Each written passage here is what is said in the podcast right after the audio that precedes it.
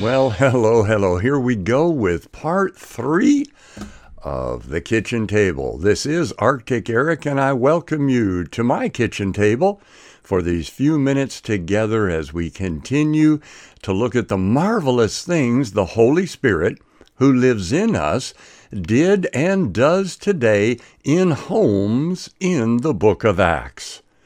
When you think about it, uh, in your own life, many of your wonderful conversations you've had with others, including spiritual conversations, have taken place outside the organized church or the larger gatherings. Even though we can have fun discussions at conferences and, and after church, there's nothing like a smaller, more intimate setting be it a house group or a home group or a house church, or be it just you and another person at your kitchen table or there at a restaurant or there in your living room. The point of it is that the Holy Spirit is in us to minister through each of us, no matter where we are. So totally exciting. I know that as I spent time in the book of Acts and saw what God was doing in homes, I said, Yes, Lord, I want people to meet you in my home. I want people to trust you, to be filled with you, to be healed, to be set free. What I see you doing, Holy Spirit, in homes in the book of Acts, I want to experience in my life, in my home and in small gatherings. And you know, he's faithful to do it. I think one of the things that's interesting to me is the next thing we're going to look at in the book of Acts, chapter 18. Priscilla, Aquila, and Apollos. Uh, there's a story here about them. We can read in, in Acts chapter 18 that Paul was in Corinth and then he set sail, and Priscilla and Aquila went with him. And during that time, of course, he discipled them and uh, taught them about the, the wonders that are hidden in Christ Jesus, the wisdom and knowledge, and yet revealed to us who believe. And we can see here that later on they met a Jew named Apollos. He was a native of Alexandria and he had come to Ephesus. He was a very educated guy, very learned man, and he was uh, thorough in the knowledge of the scriptures and how important it is. He had been instructed in the way of the Lord, and he spoke with great fervor and taught about Jesus accurately. You know, there are many who are teaching very accurately about Jesus. They're very intelligent, they're very sharp, they're really spot on. And this is one of those people here we see in Apollos. And it says Right after that, he spoke so accurately, taught and spoke accurately about Jesus. He only knew about the baptism of John. He only knew about repentance.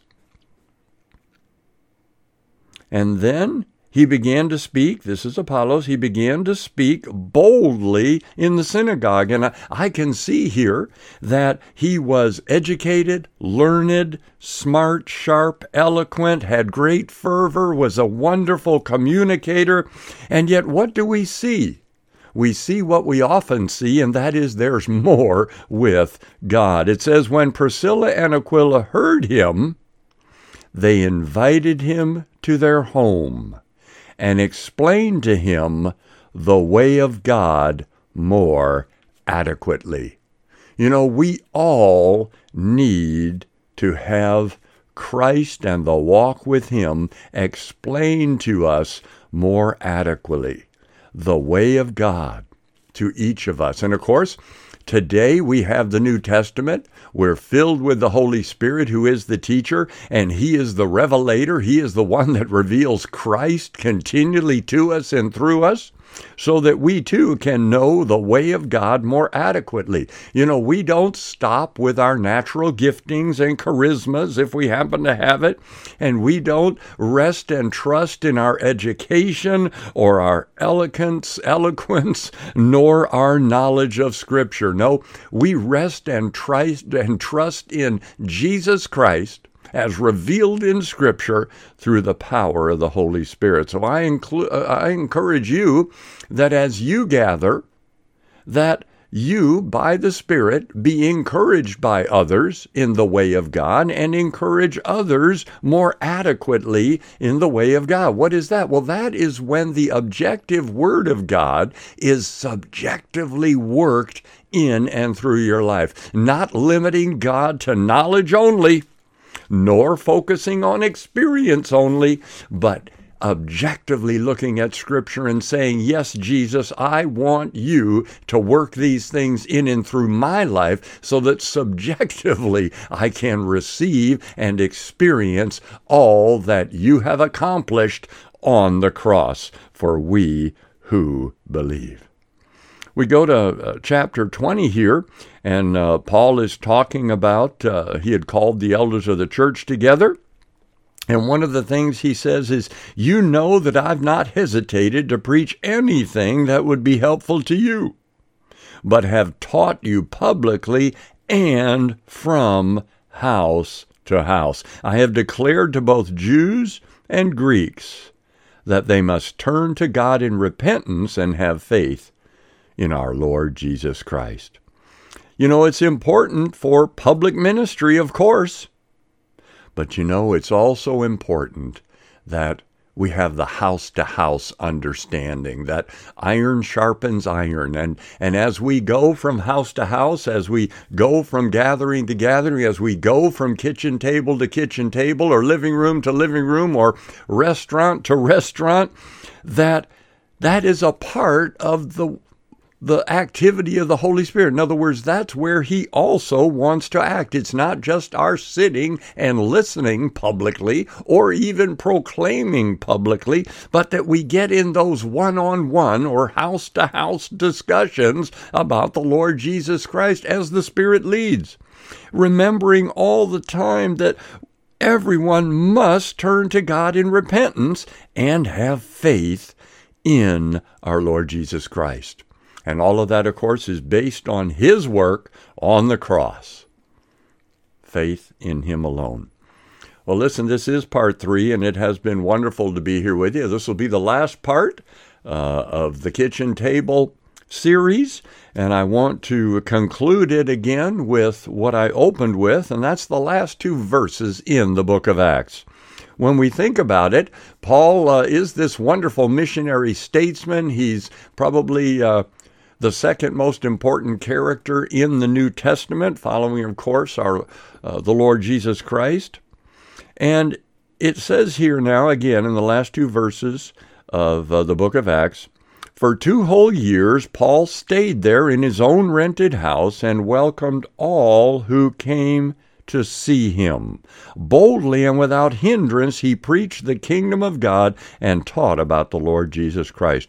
You know, when you're at home, when you're in an intimate setting, it's very, very different than any other setting that we might encounter. And it's there that we can, can feel unhindered and we can have a boldness to testify about the things which Christ has done in and through our lives, right there at home. And I find fascinating here, basically, he says here that he focused on two things. He preached the kingdom and taught about the Lord Jesus Christ. He preached about the kingdom, that is the domain, kingdom, the domain where the king rules and reigns, and we're his temple, we're his domain, we're his purchased possession and we're to talk about the one who, who owns us, bought us, the one who lives in us, and the expansion of his kingdom in and through us. And of course, about the Lord Jesus Christ, teaching about Jesus.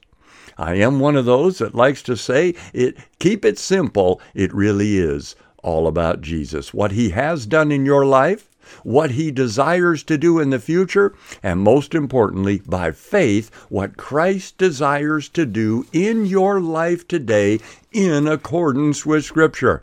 And what Christ desires to do through you today and each and every day through the indwelling person of the Lord Jesus Christ. Oh, ask the Holy Spirit to fill you to overflowing, not only today, but every day, that through you rivers of life giving, living water might flow out through you and refresh others, as is God's goodwill and God's desire to accomplish through you, through me, through each of us who believe.